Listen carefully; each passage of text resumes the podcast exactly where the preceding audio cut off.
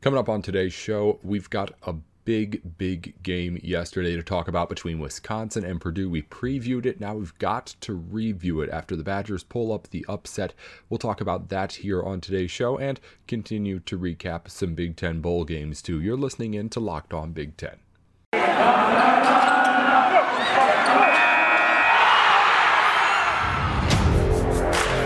You are Locked On Big Ten, your daily podcast on the Big Ten Conference part of the Locked On Podcast Network.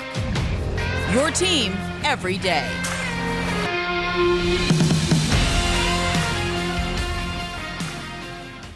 Welcome to Locked On Big Ten. I'm Nate Dickinson, your host Monday through Friday on everything you need to know going on in the conference. We got a good one here lined up today. More Big Ten bowl games to talk about, but I want to spend most of the time breaking down that Wisconsin win over Purdue. We talked about what Wisconsin would need to do to win that game, and they won it a bit of a different way. We're going to again, get to all that in just a second. Thanks for making Locked On Big Ten your first listen every weekday with everything you need to know.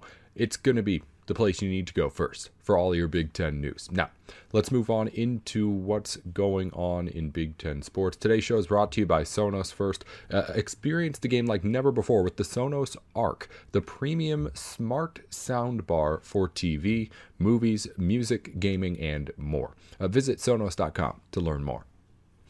Again, let's get into it here in the Big Ten. Big Ten news to get into, and then we're going to talk more about this big game between Purdue and Wisconsin. Again, Wisconsin did beat Purdue last night in one of the two Big Ten basketball games that took place. Also, Iowa got over Maryland. Keegan Murray with 35 points as he continues to impress for the Hawkeyes. Johnny Davis on the Wisconsin side finished with 37 for the Badgers in helping upset Purdue. Coming up tonight in Big Ten basketball, Rutgers will host Michigan, while Minnesota is hosting Illinois as well. I'll take a, quick second here just to kind of mini preview those two games. Really, just kind of what I'm looking for. In Rutgers against Michigan, obviously, it's all about the Wolverines and their struggling start until they figure things out. They're probably the biggest team in the Big Ten that I want to watch day in, day out, just because you know the talent's there and you want to see it to start to click. So, I mean, obviously not playing the best basketball right now, but as far as the teams that make me think the most, I really, really want to watch Michigan whenever I get the chance to try and learn as much as I can about what's going on with that team. Same thing goes for both these Illinois and Minnesota squads, too, though, honestly. Both these teams are kind of surprises. Illinois has been a little bit underwhelming, even though I do think, and a lot of people have said they were a little bit overrated to start off the season. Meanwhile, Minnesota picked up an AP top 25 vote this week. The Gophers, again, i have said it plenty of times before, they have nobody from last year's team on this team. It's been an outstanding start by guys like Jamison Battle and Ben Johnson coaching that team, a former Gopher. So we'll see what he's able to do against the Illini here. As again, Minnesota off to a surprising start, Illinois and Mi- Michigan off to a bit uh, more disappointing starts to the season. But again, we're in Big Ten play now. It's going to be interesting to see how all these teams start to respond as the warm up games are all done. In other kind of Big Ten news, honors coming out on the hardwood. Ohio State's Malachi Branham was named Big Ten Freshman of the Week. Uh, on the women's side, Iowa's Addison O'Grady was named Freshman of the Week, and Caitlin Clark named co Big Ten Player of the Week for the Hawkeyes as she dropped in 44 points in matchup earlier last week for Iowa. Uh, that's a look at just some of the news going on around the Big Ten. The biggest news from the night nationally, though, Wisconsin upsets Purdue. We're going to talk about it in just a minute here on the show. Hey, back in on Locked On Big Ten, wrapping things up here on the show, and thanks again for making the show your first listen every weekday, Monday through Friday. As we finish things up here today, I do want to start to talk a little bit about, and really just kind of shed a light on. I'm not going to get too much into this, but uh, shine a light on just a few of these late bowl games we saw over the weekend in the Big Ten. And I think just one of the common themes that we saw show up all season, and it reared its head in as to why these teams ended up losing to. It's it's not all that complicated, really. Uh, three games I have pulled up: Wake Forest defeats Rutgers in the TaxSlayer Gator Bowl.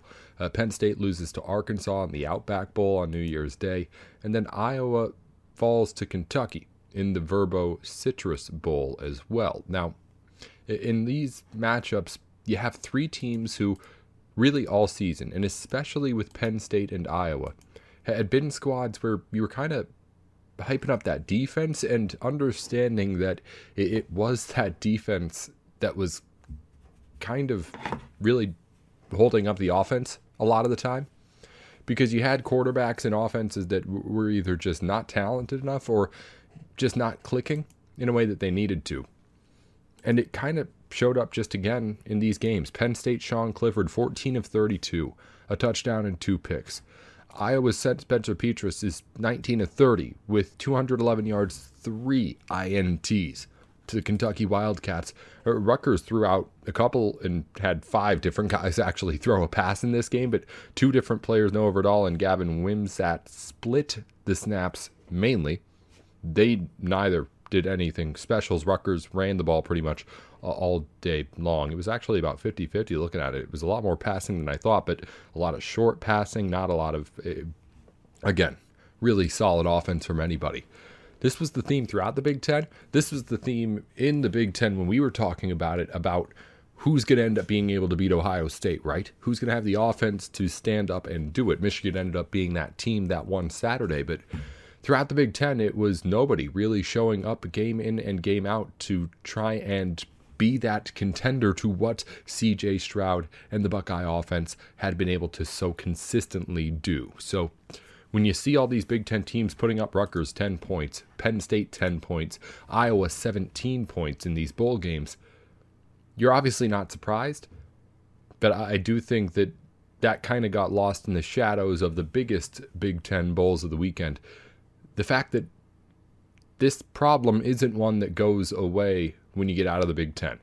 It's not like these are great defense knocking each other out, and they are great defenses, but it's not like they're just holding back outstanding offenses either. At some point, Big Ten teams are going to have to put up points, and right now it's still, in my opinion, only Ohio State who's proven they can do that with any kind of consistency with that roster. Michigan did it against Ohio State, and it got them to what ended up being a blowout loss against Georgia, but again, I don't think anybody else except those Buckeyes can be confident that they're going to be able to put up points any given Saturday.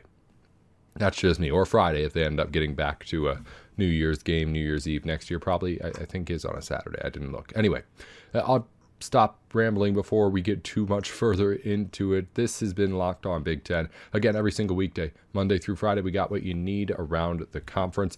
Coming up tomorrow, I hope we'll have Isaiah Hole in to talk Michigan. I've been talking to him, and hopefully he'll be in with us later on this week. Uh, Asher Lowe's coming in too. Matt Sheehan should be in with us as well. We'll see who can check in with us here later on in the week on Locked On Big Ten. Today's episode of Locked On Big Ten is brought to you by betonline.ag. It's the place to go for all your online sports betting needs. They've got any kind of bet you want to place, a new website that looks better than before, and honestly, a lot of betting websites out there. If you're experienced sports better, you know what I'm talking about. So head on over to betonline.ag for your chance to start making some money fans Fast. Again, Use our promo code LOCKED ON for a 50% welcome bonus on your first deposit. That's 50% on whatever you get put in that first time, just right on top for free. Thanks to the people over at Bet Online just for letting them know that we sent you. Again, it's locked on when you sign up for 50% on top of whatever you put in on that first deposit. Go ahead and try them out. It's a good look and more bets, more ways to bet than ever before. Head on over to betonline.ag. Again, your online sportsbook experts. Welcome back into Locked On Big Ten. Everything you need to know about the conference every day of the week, Monday through Friday. We need to break down what happened between Wisconsin and Purdue on the show here now because we talked about this game yesterday. I said I was really interested in watching, and it ended up being a much more interesting game at the end than even I had anticipated because Wisconsin upsets Purdue 74 to 69. Who knows what that'll do to the rankings next week? We'll end up seeing later on, but the way that Wisconsin won this game, at least I think, was really, really interesting. Let's again dive in. I first want to go back to what I was saying yesterday about how I thought this game might play out because it didn't, again, really go that way. Uh, Purdue again hosts Wisconsin yesterday and loses by five points thanks to an outstanding performance by Johnny Davis. And now, not that I wasn't expecting Johnny Davis to go off in this game. He was and is the leader of this Wisconsin team, proved it with 37 points for the Badgers. But as I mentioned yesterday, when I was picturing the way that Wisconsin beats Purdue, especially at Purdue, and you can think about that however you'd like. I guess I'm talking about X's and O's, so I won't talk about home court advantage too. But when I was thinking about the way that Wisconsin beats Purdue, it was more really of an outside, move the ball around team kind of game in which Wisconsin stretching that Purdue defense out, using that Purdue size, and trying to spread it as thin as possible so that maybe there are some holes somewhere in the defense.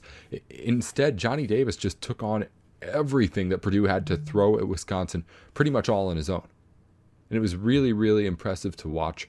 Again, he finishes with 37 points, just looking at the box score 13 to 24 shooting, uh, 11 of 19 from inside the arc. He took 20 shots from inside the three point line. Again, he's not. It was just so impressive the way that he did it alone and so unexpected as well because really nobody else helped him out. Brad Davison had 15. He was efficient enough to be justified in how much he was shooting yesterday, but aside from that 15 and the 37, nobody else on Wisconsin scores more than six points. I just not did not think that was a way that this Purdue team was going to lose this season.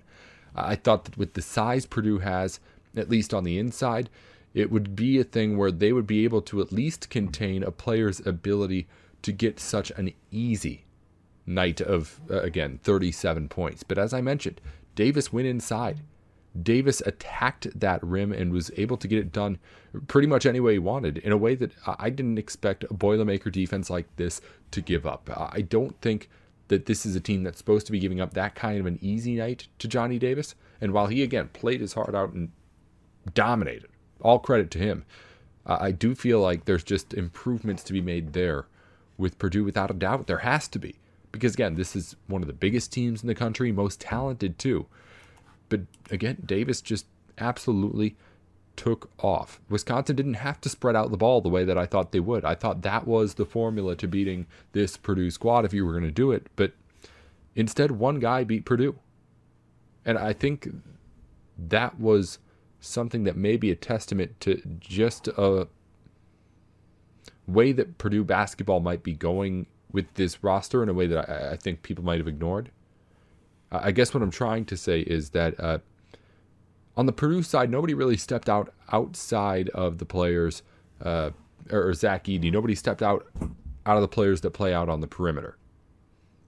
Edey was the only efficient player out there, and when you have an elite player like him down in the post, you're going to get those kind of days out of him pretty much day in and day out. And Edey ends up finishing with 24 points off the bench, 10 of 17 shooting, of course, all of that from down inside.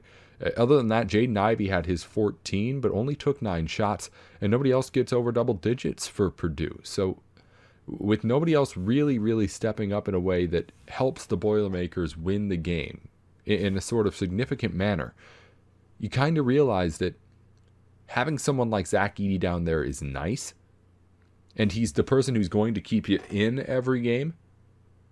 But you kind of need that perimeter talent out there too, that ability to make your own shot that, again, Jaden Ivey has, but just didn't really show as much. You need that kind of ability at multiple spots around the floor to be a real, real contender in today's game. And I don't know where that second guy comes from. Is it Sasha Stefanovic? I, I don't know. He finishes with two for eight shooting just a cold night overall. Is it Trevion Williams? Again, Purdue has, I think, the talent to do it, but nobody did it against Wisconsin. And it was the reason Purdue lost. You're going to have the consistency with the players down low. This is how I feel I think about this college basketball kind of role that each dominant player has. If you have dominant big men, they can come in different shapes and sizes, but Zach Edey is the kind that's going to give you, again, an efficient shooting night every time out, the rebounds that you need to stay in it every time out. And he's going to keep a really good Purdue team in it, but somebody has to step up outside to win every game. Otherwise, Purdue is going to slip up now and then. And normally, that's fine. But this is a sport where you have to win five games in a row to win the whole thing. And when you're playing against the best of the best, Purdue needs to find that second and third option and have that guy be there every single game because that's the difference between the teams that win titles and don't because those teams all have good players. Everyone in the top 25 has the kind of player who can have a night that can go out and win a national championship, but it's a matter of doing it time and time again. We'll talk more, obviously, about all this later on in the week with more people. When we come back, we're going to talk a little bit more about the losers from over the weekend in Big Ten Bowls outside of, of course, Michigan. Uh, we talked about Michigan and Ohio State yesterday. In a minute, we'll get into the other bowl games that did not go the Big Ten's way and try and diagnose why that was over the weekend here on Locked On Big Ten.